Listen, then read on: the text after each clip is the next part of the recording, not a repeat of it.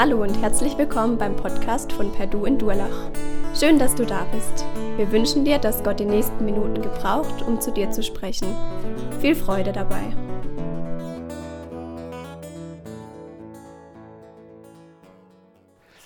Ja, heute geht es weiter mit dem Samuel. Der Samuel Ihr kennt seine Geschichte, wenn ihr im letzten Gottesdienst wart und für die, die nicht da waren, ganz kurz, der Samuel, der ersehnte Sohn der Hannah, die keine Kinder bekam und lang darum gebetet hat und dann kam dieser Sohn, auch noch weitere, aber der erste Sohn war der Samuel, der Erbetene.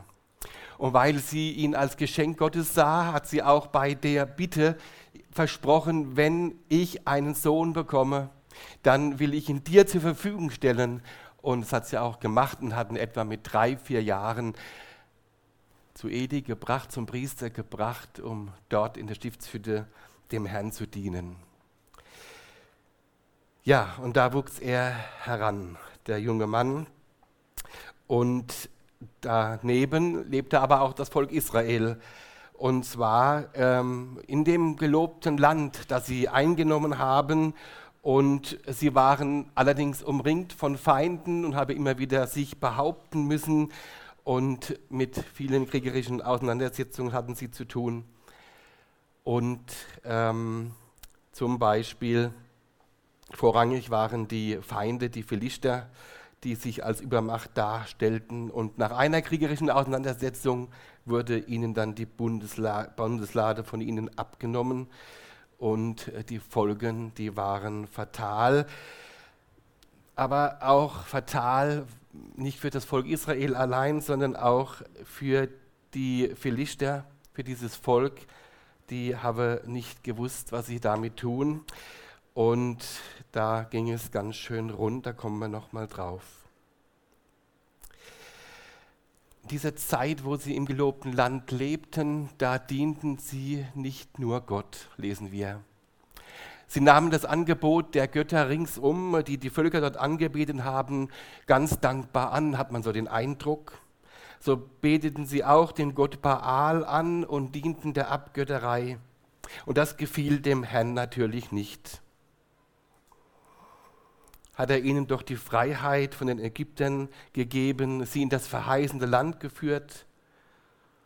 Dort schon mit Unterbrechungen wie zum Beispiel die 40 Jahre Wüsterwanderung geführt, von Gott selbst in der Feuersäule und in der täglichen Versorgung durch das Manna demonstriert. Klingt alles sehr beeindruckend. Und all die mit den Wundern behaftete Geschichte überzeugt letztlich das Volk doch nicht, und ständig lesen wir immer wieder von der Eigenwilligkeit des Volkes, des sich abwenden zu anderen Göttern. Und die größte Misere, die, vor der äh, die heute hinter uns liegt, wenn wir jetzt dann auf unsere Geschichte kommen, ist, dass die Philister die Bundeslade weggenommen haben. Das Allerheiligste war weg. Die Gegenwart Gottes war ihnen damit genommen. Da spielt es sich so etwa ab, so in den 450 Jahren, bevor der Saul dann später König worden, geworden ist. Oder sagen wir mal 450 Jahre nach der Landeinnahme Kanaans. Und als der Eli, der Priester, erfahren hat, dass jetzt auch die Bundeslade von den Philistern geklaut ist und zudem seine beiden Söhne, wie das auch prophezeit war, als Gericht Gottes umgekommen sind in dem kriegerischen Konflikt, da fällt er vom Stuhl, heißt es der Eli, und bricht sich das Knick und war tot. Und seine Schwiegertochter, das ist ganz spannend zu lesen, also wenn ihr mal richtig Zeit habt, sonntags mittags, dann fängt mal an, den Samuel zu lesen, das ist viel schlimmer wie ein Krimi. Richtig spannend. Und die Schwiegertochter, die war schwanger von dem Eli. Und das, diese Nachricht hat die Wehen verfrüht ausgesetzt. Und die ist auch gestorben. Und die letzten Worte, die möchte ich als Überleitung vorlesen aus dem Kapitel 4, Vers 19. Aber seine Schwiegertochter, die Frau des Pinehas, stand vor der Geburt. als sie nun das Geschrei hörte, dass die Lade Gottes weggenommen und ihre, ihr Schwiegervater und ihr Mann tot seien. Da sank sie nieder und gebar, denn es überfielen sie ihre Wehen. Als sie aber im Sterben lag, sprachen die Frauen, die neben ihr standen, Fürchte dich nicht, du hast einen Sohn geboren. Aber sie antwortete nichts und beachtete es nicht. Und sie nannte den Knaben Ikabod und sprach, die Herrlichkeit ist von Israel gewichen, weil die Lade Gottes weggenommen worden war und wegen ihres Schwiegervaters und ihres Mannes. Und sie sprachen wiederum, sprach wiederum, die Herrlichkeit ist von Israel gewichen, denn die Lade Gottes ist weggenommen. Aber die Bundeslade kommt wieder zurück. Die Philister, die sind hart gestraft worden von Gott. Unbeteiligte sind mit hineingenommen worden in das Geschehen. Und vor lauter Angst, dass noch mehr Strafe für sie folgt, haben sie die Bundeslade wieder zurückgebracht. Und dieses Geschehen bringt das Volk zu einem interessanten Schritt. Und dazu möchten wir jetzt das Kapitel 7 lesen aus dem ersten Samuelbuch. Überschrieben Israels Buße und die Hilfe des Herrn gegen die Philister. So kamen die Leute von Kirjat Jarim und holten die Lade des Herrn hinauf und brachten sie in das Land Abinadabs auf dem Hügel und sie heiligten seinen Sohn Eleazar, damit er die Lade des Herrn hütete. Und von dem Tag an, da die Lade in Kirjat Jarim blieb, verging eine lange Zeit, bis 20 Jahre um waren und das ganze Haus Israel rief wehklagend nach dem Herrn. Samuel aber redete zu dem ganzen Haus Israel und sprach, wenn ihr von ganzem Herzen zu dem Herrn zurückkehren wollt, dann tut die fremden Götter und Astaten aus eurer Mitte und richtet euer Herz zu dem Herrn und dient ihm allein, so wird er euch aus der Hand der Philister erretten. Da schafften die Kinder der Philister da schafften die Kinder Israels die Baale und die Astaten hinweg und dienten dem Herrn allein. Samuel aber sprach, versammelt ganz Israel nach Mizpah, so will ich für euch zum Herrn beten. Da kamen sie zusammen nach Mizpah und schöpften Wasser und gossen es aus vor dem Herrn und sie fasteten an jenem Tag und sprachen dort, wir haben gegen den Herrn gesündigt. Und Samuel richtete die Kinder Israels in Mizpah. Als aber die Philister hörten, dass die Kinder Israel in Mizpah zusammengekommen waren, da zogen die Fürsten der Philister hinauf gegen Israel.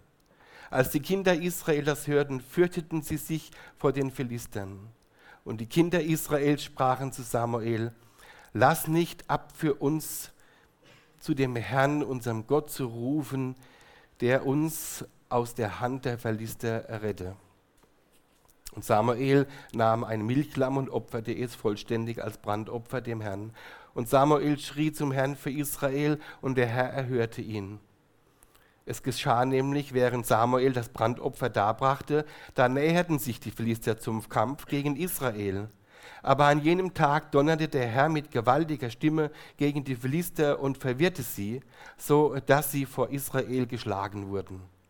Da zogen die Männer Israel vor Mizpah aus und jagten die Philister und schlugen sie bis unterhalb Bethkar. Und Samuel nahm einen Stein und stellte ihn zwischen Mizpah und Shen auf, und er gab ihm den Namen Ebenezer und sprach, bis hierher hat der Herr uns geholfen. So wurden die Philister gedemütigt und kamen künftig nicht mehr in das Gebiet Israels, und die Hand des Herrn war gegen die Philister, solange Samuel lebte. So kamen die Städte, welche die Philister von Israel weggenommen hatten, wieder an Israel, von Ekron an bis nach Gad. Auch ihr dazugehöriges Gebiet errettete Israel, errettete Israel aus der Hand der Philister und es war Friede zwischen Israel und den Amoritern. Und Samuel richtete Israel sein Leben lang und er zog Jahr für Jahr umher und machte die Runde in Bethel, Gilgal und Mizpah und richtete Israel an allen diesen Orten. Dort kehrte er immer wieder nach Rama zurück, denn dort war sein Haus und er richtete Israel dort und er baute dort dem Herrn ein Altar. Rama war sein Geburtsort. Ich möchte einen Punkt zu diesem Text setzen, und zwar die Überschrift. Das ist die erste, die erste große Buße des Volkes Israels als Ganzes, die uns berichtet wird. Und wenn wir das Kapitel so lesen und eben gelesen haben, dann ist das so, ja, wie ein spannender Krimi mit einem Happy End. Diese Buße ist eines der größten Beweise des lebendigen Gottes im Alten Testament. Geschehen wann? Circa 1070 vor Christus. Auseinandersetzungen und Fremdherrschaft, vor allem durch die Verlichter, nicht die Wunder Gottes, wie wir oft so meinen, sind das, was den Menschen von Gott überzeugt, nicht die Zeichen, die der Herr tat, den vielen Geschichten, wie wir sie kennen, nicht durch die Schöpfung, in der er sich ganz ausreichend bezeugt, all die Dinge überzeugen, wie wir sehen, letztlich den Menschen nicht. Auch in unserer Gegenwart, auch in der, Entschuldigung, auch in der Gegenwart der Bundeslade, wie das bei dem Volk Israel war. Gott war in der Stiftshütte durch die Bundeslade ständig vertreten. Und trotzdem haben sie nicht auf ihn gehört oder ihm nicht die Aufmerksamkeit gegeben, ihn nicht angebetet. Ich will sogar weitergehen in unsere Zeit. Wir warten heute auf den wiederkommenden Herrn. Ist für mich immer wieder neu zu erfassen, ja, er wird wiederkommen. Und wir warten darauf, dass er in Macht und Herrlichkeit wiederkommt. Das wird was ganz Spektakuläres werden, wenn er kommt. Das überzeugt den Menschen trotzdem nicht. Und wenn Jesus fast tausend Jahre Frieden auf der Erde durchsetzt, und da lesen wir in der Schrift, gibt es immer noch Auflehnung gegen ihn.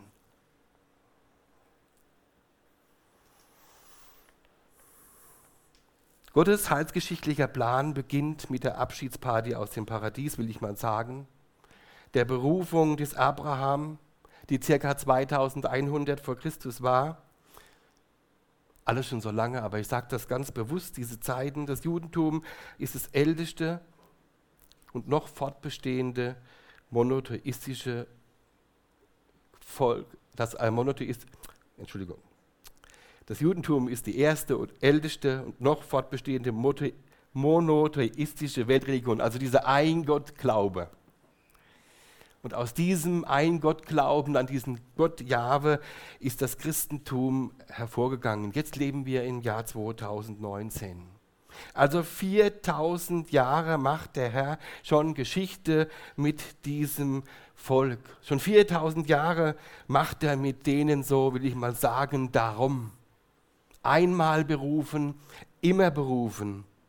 Und sie kapieren es bis heute nicht.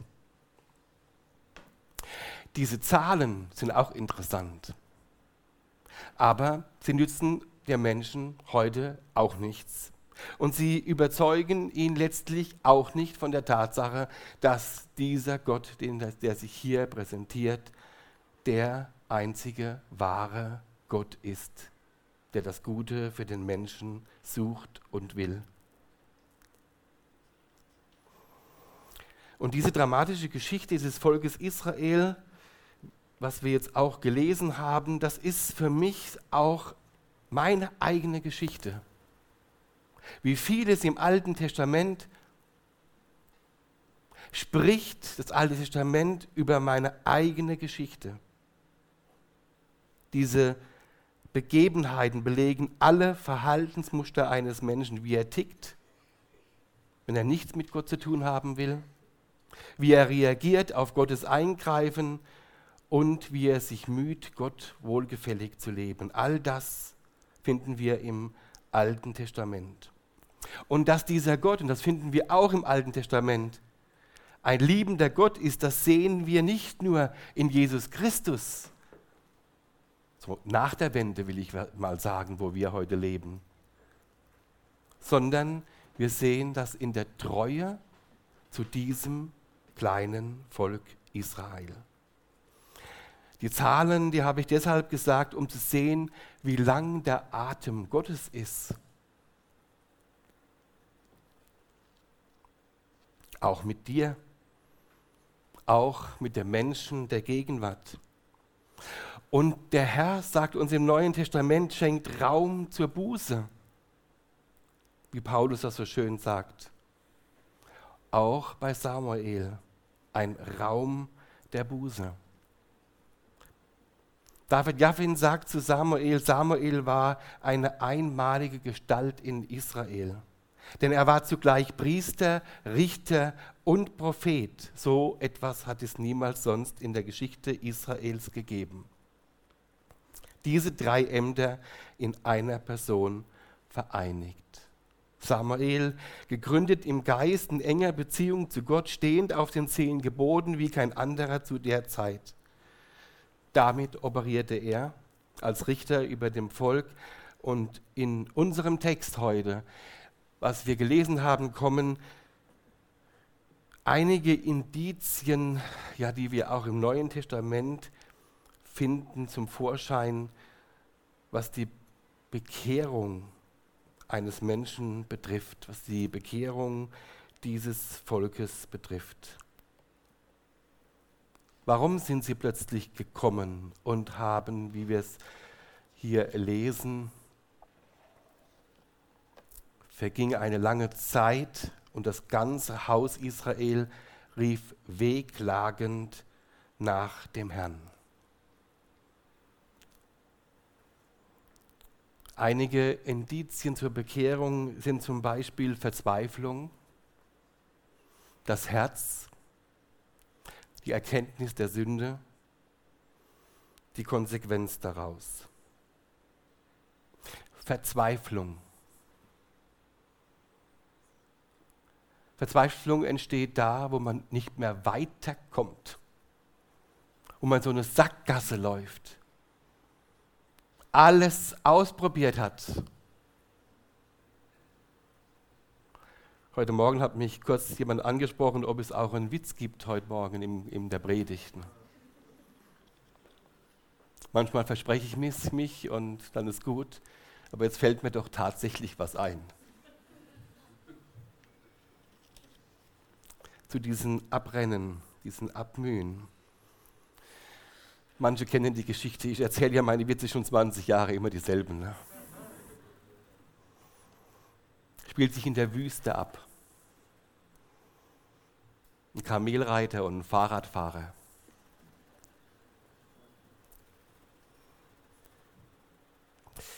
Ja, die begegnen sich da. Der Fahrradfahrer rast wie ein Verrückter mit dem Fahrrad und rast und rast und kommt am Kamelreiter vorbei. Und der Kamelreiter sagt, Mensch, machen Sie langsam, es ist viel so heiß, dass Sie fallen ja bald um der fährt und fährt und wieder sagt der Kamelreiter, jetzt hören Sie auf, das, das, das, das geht doch nicht gut ne, bei der Hitze. Und dann sagt der Fahrradfahrer zu dem Kamelreiter, Junge, je schneller ich fahre, umso mehr kühlt der Fahrtwind. Deshalb rase ich dort durch die Wüste, probiere es mit einem Kamel und der nimmt das Kamel und jagt es los und es rennt und rennt. Oh, das ist super kühler Wind, das ist wirklich erholsam und als weiter und ach, der war ganz glücklich und plötzlich fällt das Kamel tot um. Könnt ihr euch ja alle vorstellen. Da steht er daneben, daneben und sagt, jetzt ist es doch tatsächlich verfroren.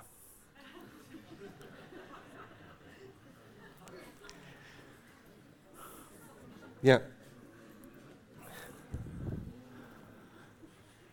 So ein kleines Bild für unser Leben.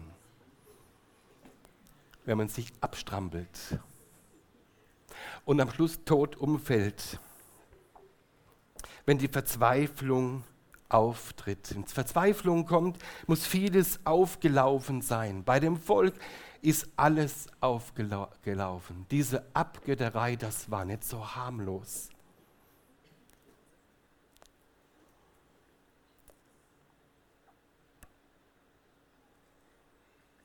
Rufe mich an in der Not, so will ich dich erretten und du sollst mich preisen.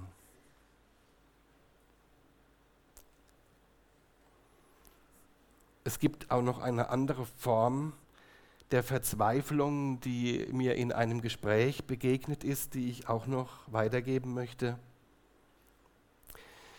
Hat ein hochintelligenter Mann mit mir gesprochen. Also hochintelligent, das ist für mich jemand, der wirklich mathematisch, physikalisch, ah, alles, alles einfach weiß. Das gibt's.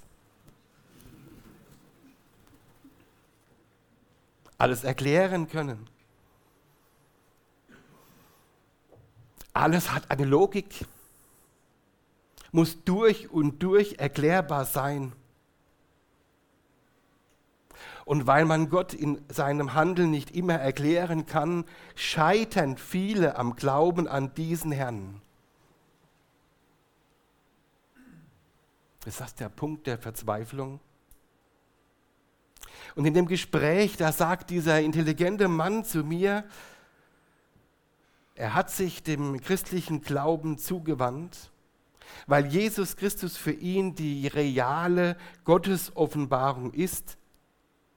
Und er geht regelmäßig in die Gemeinde und im Gott, um, um im Gottesdienst und in der Predigt seinen Verstand unter den Gehorsam Gottes zu stellen, sonst würde er verzweifeln.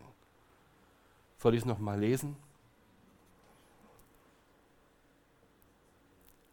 Er hat sich dem christlichen Glauben zugewandt, weil Jesus Christus für ihn die reale Gottesoffenbarung ist und geht regelmäßig in die Gemeinde und im Gottesdienst und predigt durch die Predigt seinen Verstand unter den Gehorsam Gottes zu stellen. Sonst würde er verzweifeln.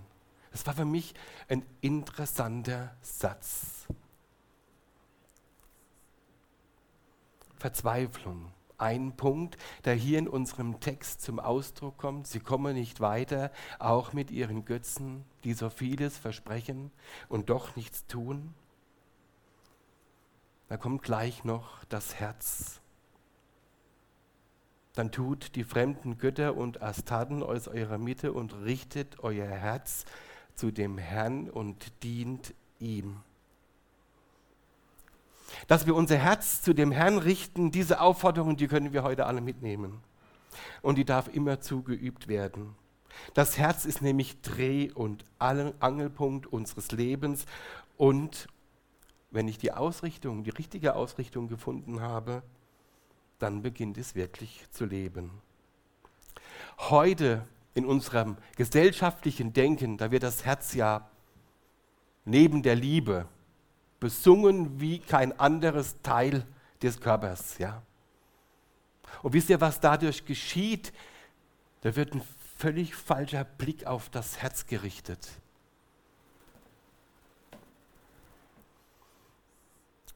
für uns, die wir gläubig sind, müssen wir sogar aufpassen, dass die Begrifflichkeit, das heute Gesellschaft für das Herz benutzt, nicht höher gewertet wird wie das Kreuz.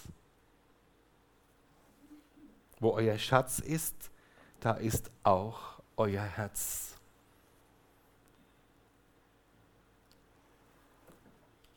Man tut sich abhängig machen von dem Sichtbaren, von den selbstgebauten Göttern. Als die Philister die Bundeslade hatten, da ist ja einiges passiert. Da fiel die mächtige Gottesstatue Dagon nach vorne aufs Angesicht. Und sie richteten ihren Gott wieder auf. Und am nächsten Tag waren Kopf und Hände auch abgehauen. Nur der Rumpf stand da. Das ist eine wahnsinnige Demonstration von Gott über einen toten Gott. Tote Götter sind Götzen ohne Perspektiven, wie wir hier lesen. Samuel aber redete zu dem ganzen Haus Israel und sprach, wenn ihr von ganzem Herzen zum Herrn zurückkehren wollt, dann tut die fremden Götter und Astaten aus eurer Mitte und richtet euer Herz zu dem Herrn und dient ihm allein. So wird er euch aus der Hand der Philister erretten. Der Baal war ein Kriegsgott, ein Bild für Macht. Astaten, die Fruchtbarkeitsgöttin mit vielen Brüsten, überdimensional.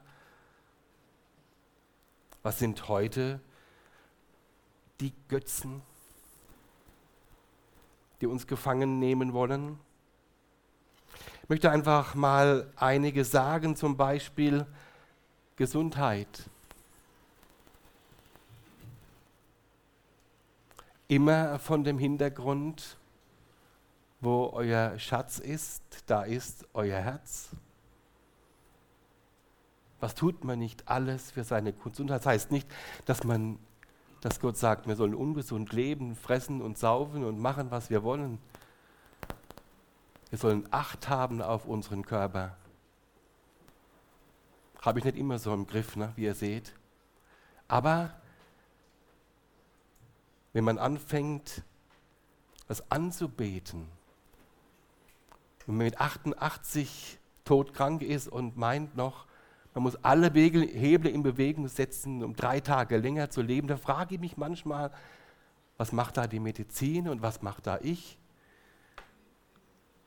wollen doch alle in den Himmel und trotzdem setzen wir alle Hebel in Bewegung, dass wir noch einen Tag länger auf dieser Erde bleiben. Erfolg ist ein Götze. Ohne Erfolg geht nichts, ist man nichts wert. Anerkennung, Selbstliebe, wie wird der Begriff Liebe heute in unserer Gesellschaft zerschlagen, in einer vielfältigen Weise interpretiert, die gar nichts mehr mit dieser Liebe Gottes zu tun hat.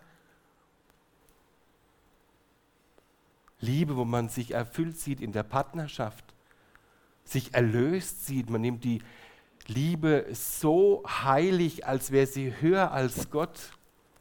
Wenn ich den Partner habe, der mir alles gibt, dann ist alles super dann bin ich gerettet, dann habe ich mein Heil. Und es gibt Heiligtümer in der Liebe, die heute verkauft werden in der Presse, im Internet und überall. Es wird zugebrettert werden wir damit. Ohne die Liebe Gottes, die in unsere Herzen ausgegossen wird durch den Geist, werden wir auch diese Gott geschenkte Liebe zwischen den Partnerschaften, die wir haben, nicht fertigbringen wenn wir sie höher setzen als Gott. Schönheit und Jugendlichkeit.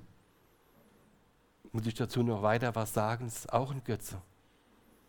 Man muss schön sein, jugendlich, fit. Du hast alles besser. Da geht es einem besser. Da ist man der Liebe besser. Das ist unwahrscheinlich immer der Hintergrund, wo euer Schatz ist. Da ist euer Herz Sport, Sicherheitsdenken, Hobby, Urlaub. Es ist nicht so, dass diese Dinge alle schlecht zu reden sind. Muss man immer aufpassen. Entsaget aller Erdenlust haben wir gesungen. Wir dürfen auch genießen. Aber wir dürfen das Selbstgemachte, das Selbstgeschaffene und wir dürfen die Erfindungen und die Errungenschaften unserer Weisen dieser Welt nicht vergöttern.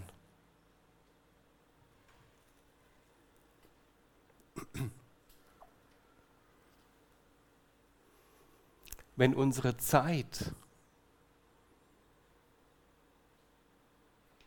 für andere Dinge neben Gott unverhältnismäßig Raum ein und Kraft und Zeit, ja, und ich will auch mal sagen, auch Intelligenz einnimmt, dann muss ich aufpassen.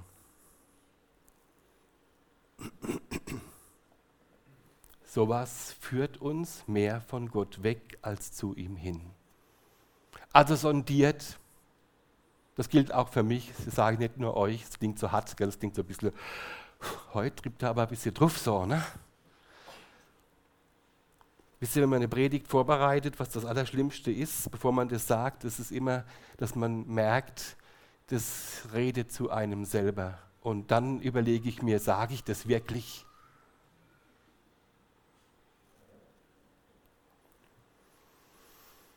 Noch ein Indiz zu dieser Bekehrungsgeschichte, Erkenntnis der Sünde.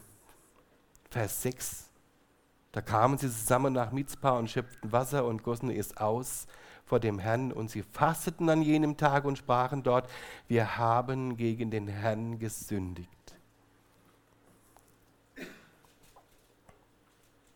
Sündenerkenntnis bewirkt Buße, ein Ausschütten des Herzens und die haben das demonstriert, indem sie Wasser ausgegossen haben. Was ist die Sehnsucht des Herzens? Es ist doch die Sehnsucht, geliebt zu sein, Erfüllung zu haben, Frieden mit Gott zu besitzen, Frieden mit mir zu haben. Wann ist bei mir das letzte Bußgebet über meine Lippen gegangen, habe ich mich gefragt. Mann, ich weiß doch, wie befreiend das ist. Und ich frage mich manchmal, warum mache ich es so selten? Warum lasse ich so manches auflaufen? Wir denken ja immer so gewisse Dinge, die können wir so bei Gott so ein bisschen, da gibt es so Nebenzimmer und das lässt man immer zu. Ne? Und bis das dann so voll ist und man es nicht mehr so zugedrückt bringt, dann fängt man mal an wieder, ja, jetzt geben wir mal wieder ein bisschen was raus, damit wir wieder ein bisschen weiterkommen. Und das ist so ein, so ein menschliches Sackgassendenken und Gott will uns in eine Freiheit führen. Will uns darin Freiheit schenken. Mich hat es mal beeindruckt, als ein junger Mann ins Büro kam und gesagt hat, ich möchte mit dir beten, kniend. Ich möchte meine Sünden bekennen. Ich habe nicht gedacht, dass das eineinhalb Stunden geht auf den Knien.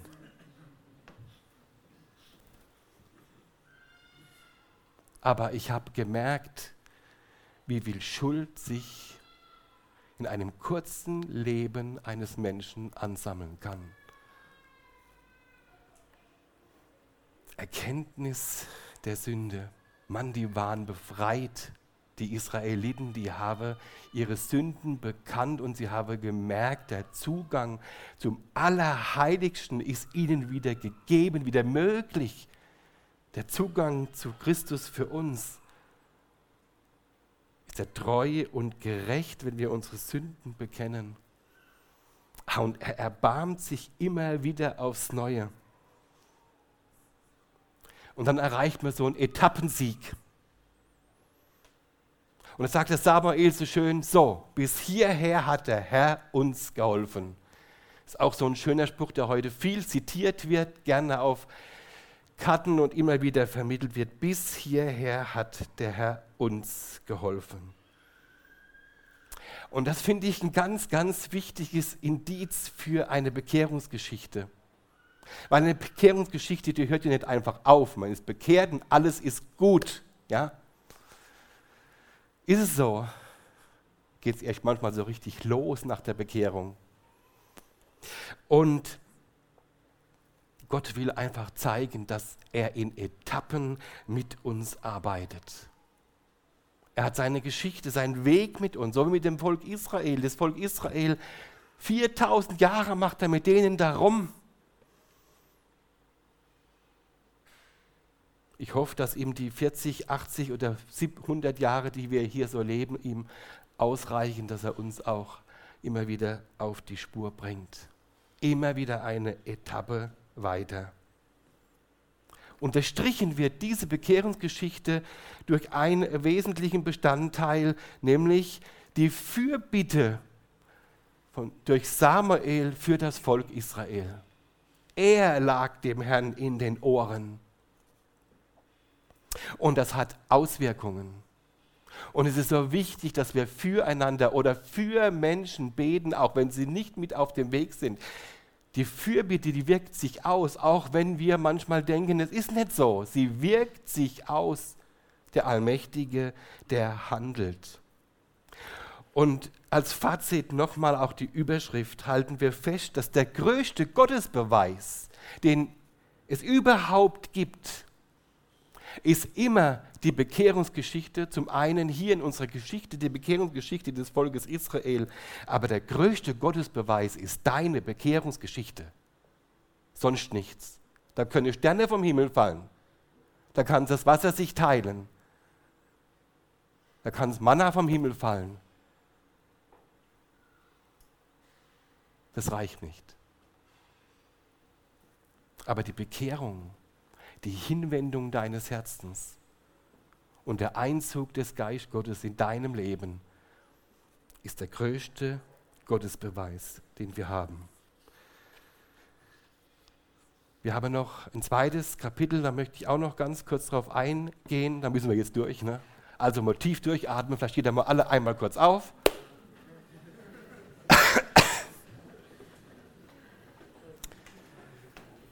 Früher war ich in die Kirche so groß geworden und da hat der Pfarrer immer wieder mal gesagt gehabt, so wenn der Text zu lesen war, wegen der Länge des Textes bitte ich die Gemeinde Platz zu nehmen. Waren sie immer alle froh, sind sie früher eingeschlafen. Kapitel 8. Also jetzt haben wir die tolle Bekehrungsgeschichte abgeschlossen. Alles gut, alles super. Sie gehen so ihren Weg und üben sich in der Nachfolge des Herrn. Ja, jetzt geht's weiter. Da geht schon los, die Überschrift Kapitel 8, Israel begehrt einen König. Super, ne? Doch nicht alles gut. Und es geschah, als Samuel alt geworden war, da setzte er seine Söhne als Richter über Israel ein.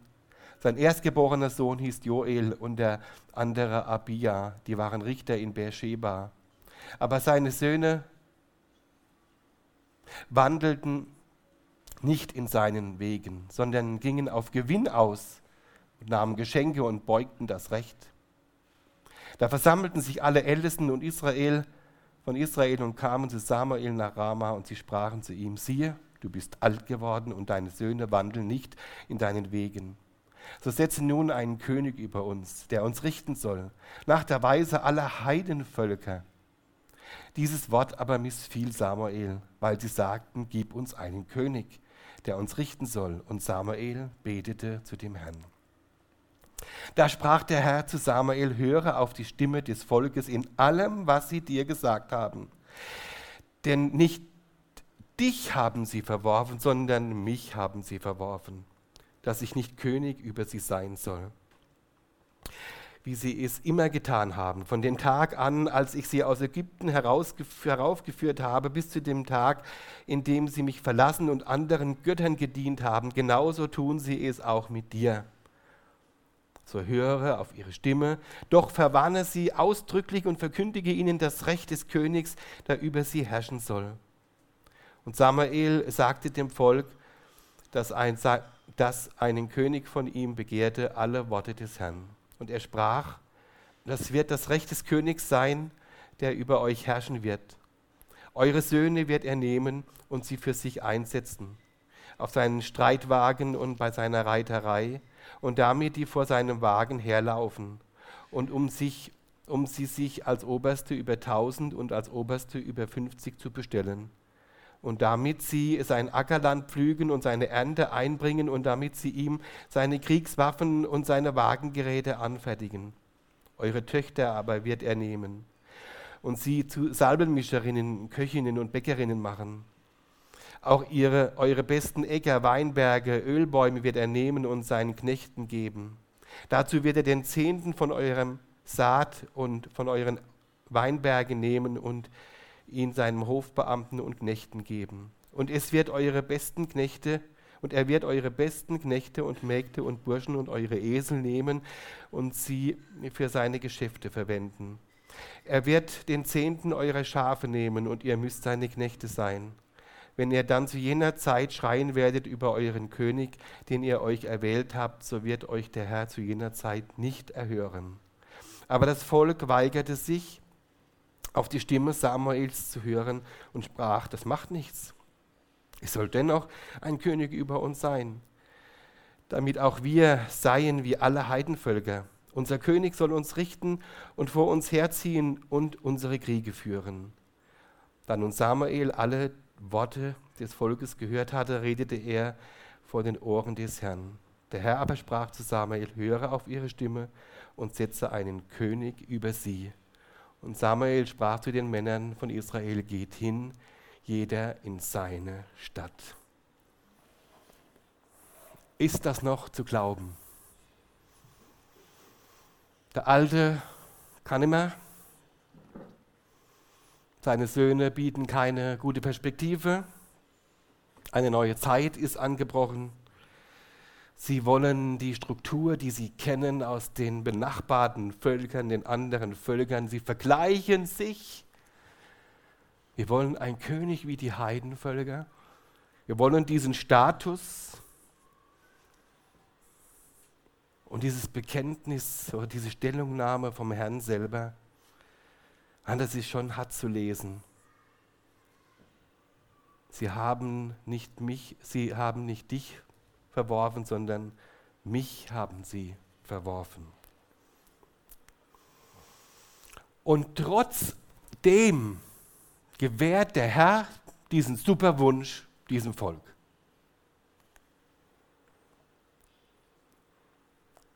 Und da kommen Auflagen. Und das geht sowas mit, schwingt sowas mit, was man eigentlich nicht will eine Unterwerfung, die er hier einfordert. Der nimmt mal alles von euch. Ihm gehört alles. Sogar eure Kinder gehören dem König.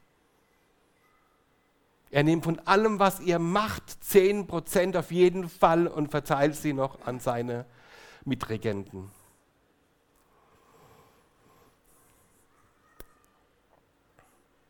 Und sie sagen zu dieser Form der Unterwerfung, ja, das wollen wir so.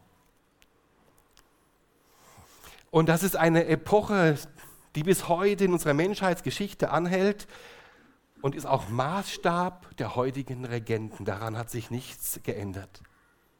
Und was ich so beobachte, die Superlativen aus unsere, von unseren heutigen Regenten, unserer Zeit, die spielen mit ihrer Macht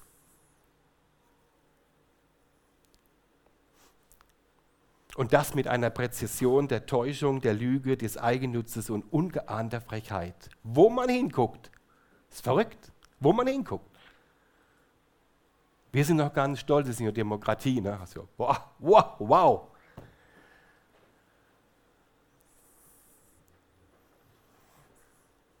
Und wir kriegen alle die, diese Misere, diese Erde mit. Und ich muss euch sagen, das macht mir manchmal wirklich Angst.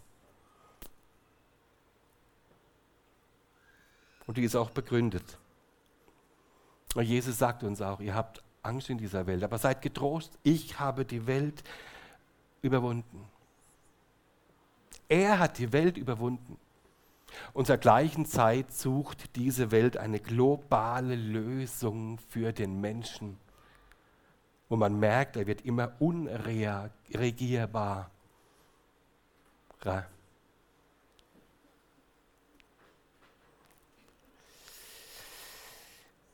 Doch die beste Vorlage, das kann ich euch heute schon sagen, die beste Vorlage, die der Mensch liefern wird, die er ohne Gott plant und durchzieht, wird den Menschen wieder zu einem machen, wo alle eigentlich weg wollen, zum Diener des Menschen, zum Diener der gemachten Götter und letztlich auch zur Unterwerfung zwingen.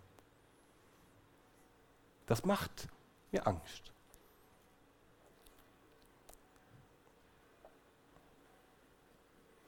Aber dieser Wunsch des Volkes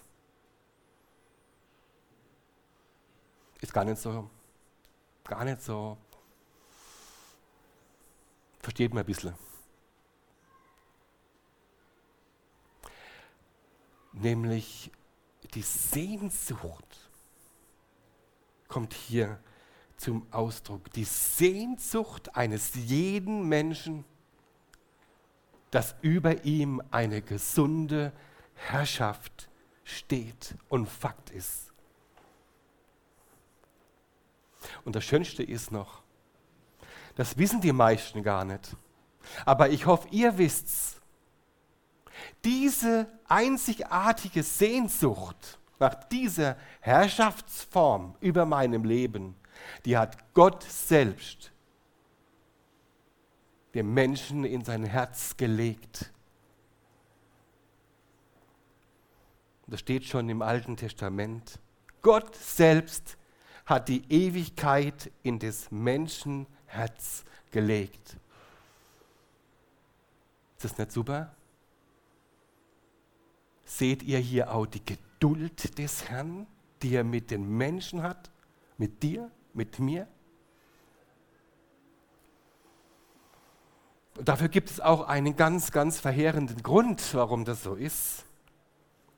Nämlich Gott ist seit dieser Auszugsparty, wie ich es vorhin genannt habe, ne, aus dem Paradies, daran höchst interessiert,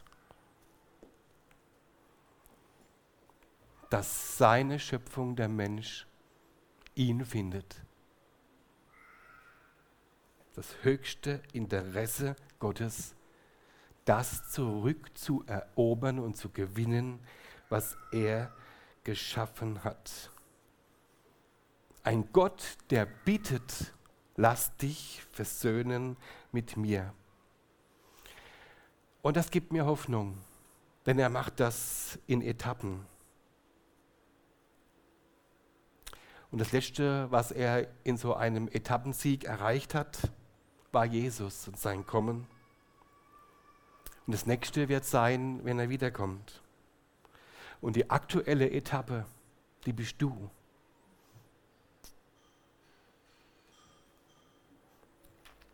Wenn wir Gottes Maßstäbe in unserem Herzen leben lassen, dann werden wir die Maßstäbe dieser Welt mit völlig anderen Augen sehen. Zum Schluss ein Satz, Gnade zu erfahren ist nur drin, wenn du dich auf diesen Herrn einlässt. Amen.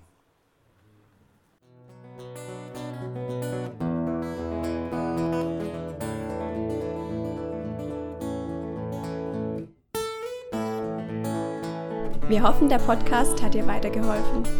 Falls du noch Fragen hast, besuche gerne unsere Homepage unter www.per-du.church. Hier findest du alle wichtigen Infos zur Gemeinde und zum Glauben. Tschüss und bis zum nächsten Mal.